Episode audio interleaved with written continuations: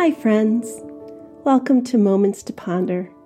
This is a podcast designed to help you spend a few moments in God's Word wherever you are and take away something to ponder.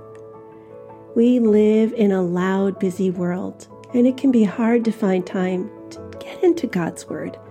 So I'm grateful for these few moments that you have taken to ponder the book of Philippians with me. I'm Betsy Marvin, and this is episode 90. Let me start today by asking you a question How old are you? And when you think of your age, how do you feel?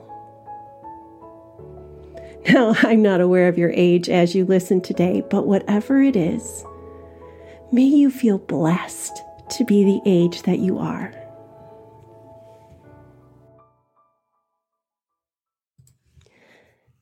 I'm in the age group that no one likes to check off box for. It's that one that gets the AARP emails and the senior discounts. And as I record this today, I'm closer to 60 than 55, and I'm learning to be okay with that. I mean, sometimes I even have to remind myself of my age because I don't feel like the 58 year old that I am. And although I would love to have the physicality of my 30 year old self, I am really grateful for the lessons I've learned and the insights I've gained. I mean, I've been living since the mid 1960s. Now, as we approach the section of verses at the end of chapter 2 today, I realized that Paul would have been in his mid to late 50s, like me. By this time, he had learned so much about leadership and mission work and churches and people, and he just wants to share his experiences and wisdom with them. And in this, he values mentorship.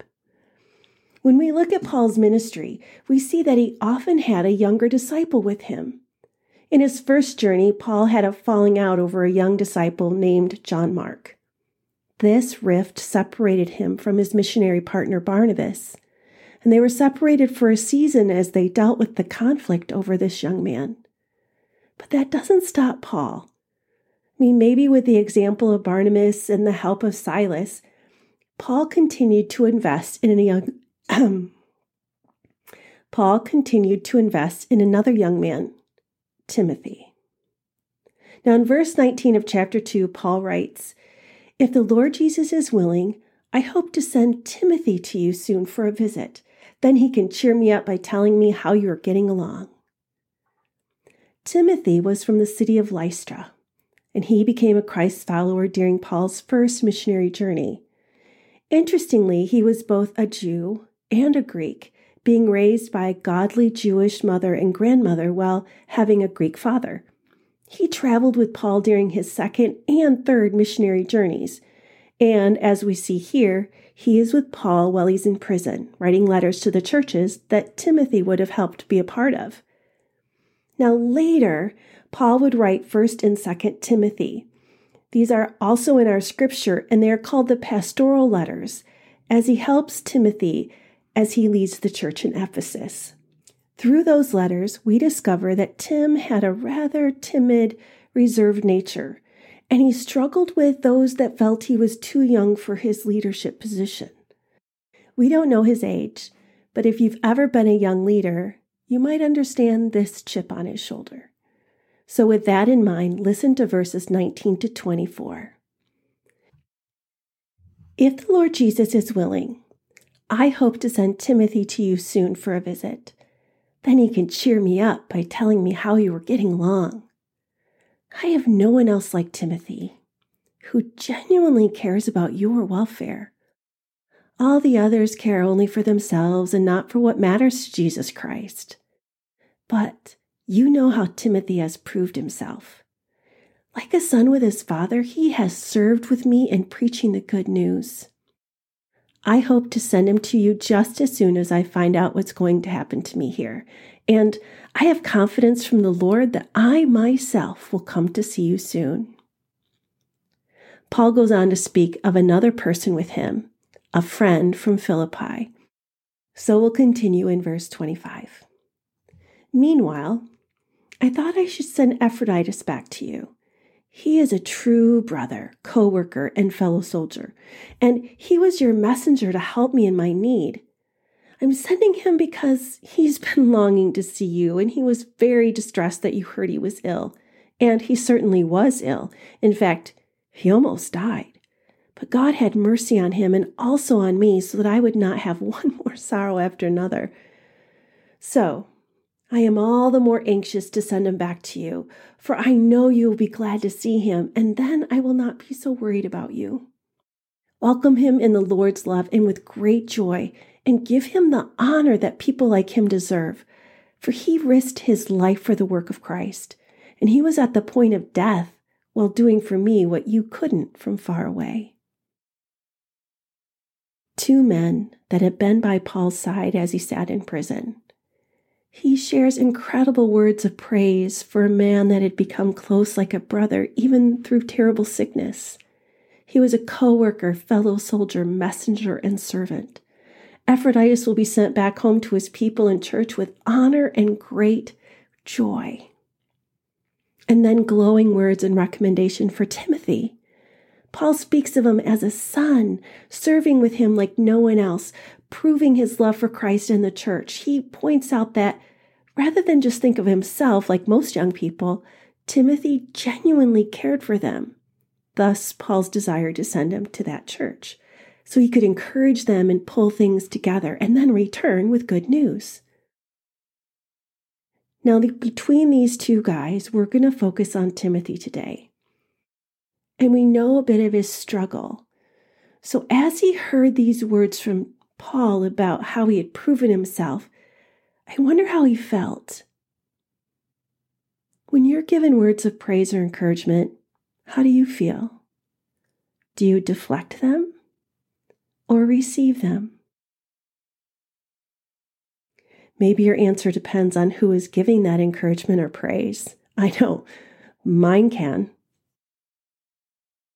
I've mentored, coached, and walked alongside many young people over the years as they sought to discover what God had for them in their lives. And like Paul, I've encountered so many that have a belief that is limiting them in some way.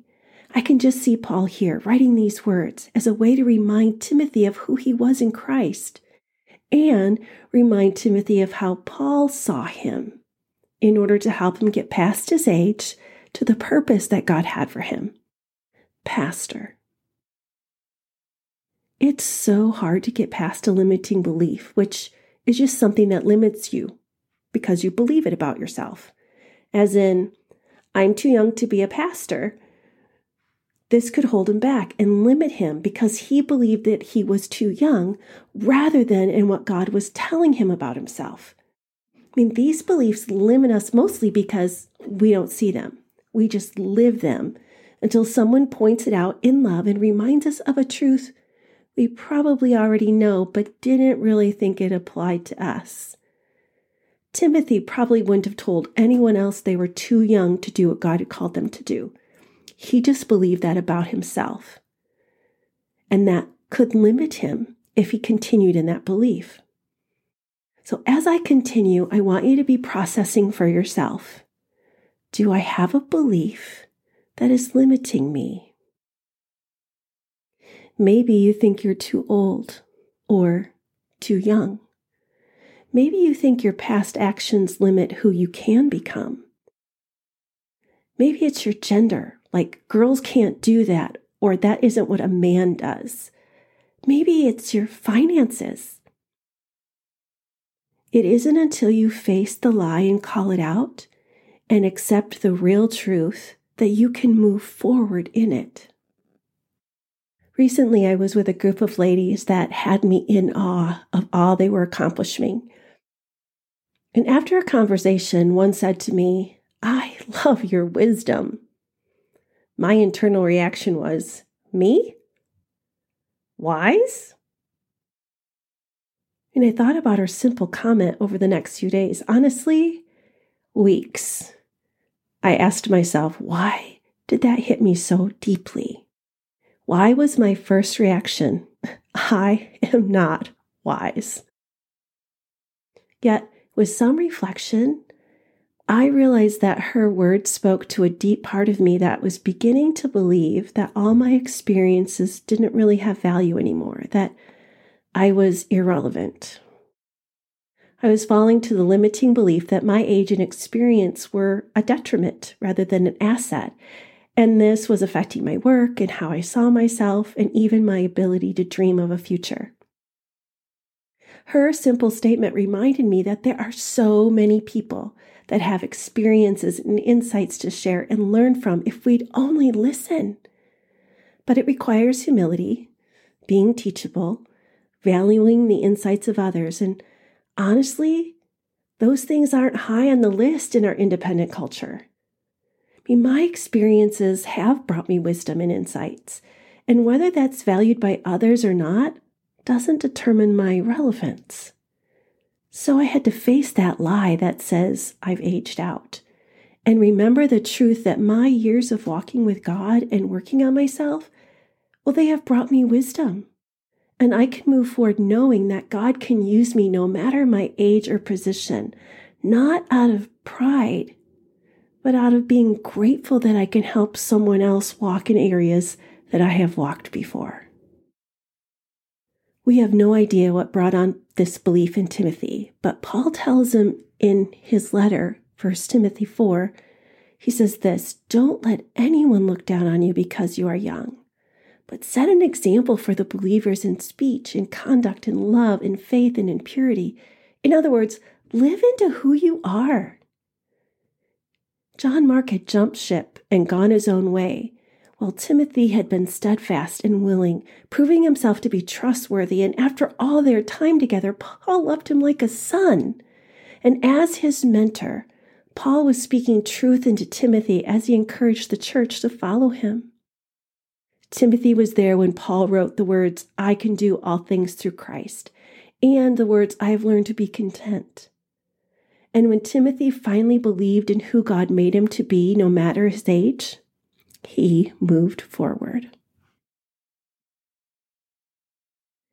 This section of verses is full of so many things, isn't it? For those of us that have lived a while, speaking encouragement and guidance into those we influence is so needed and powerful. Bless your grandchildren. Speak affirmations into your kids. Encourage those you lead. Look for those moments of fear and limit and point toward truth. Whether you're in your 20s or your 80s, there is someone behind you that can learn from you if you're willing to share your life with them. And second, we all need mentors. I'm not sure if we ever outgrow the need for the wisdom of someone older to encourage us through their experiences. And to be clear, this isn't necessarily age, but it's experience in an area that is more than your experience in that area. There is a wealth of knowledge and perspective to gain if we just seek it out. A mentor or coach can help us see where we're limiting ourselves because of a lie that has found root in our hearts. I am forever grateful for the mentors and coaches in my life. As we close today, it's helpful for us to remember that Jesus didn't succeed with every disciple, and neither did Paul.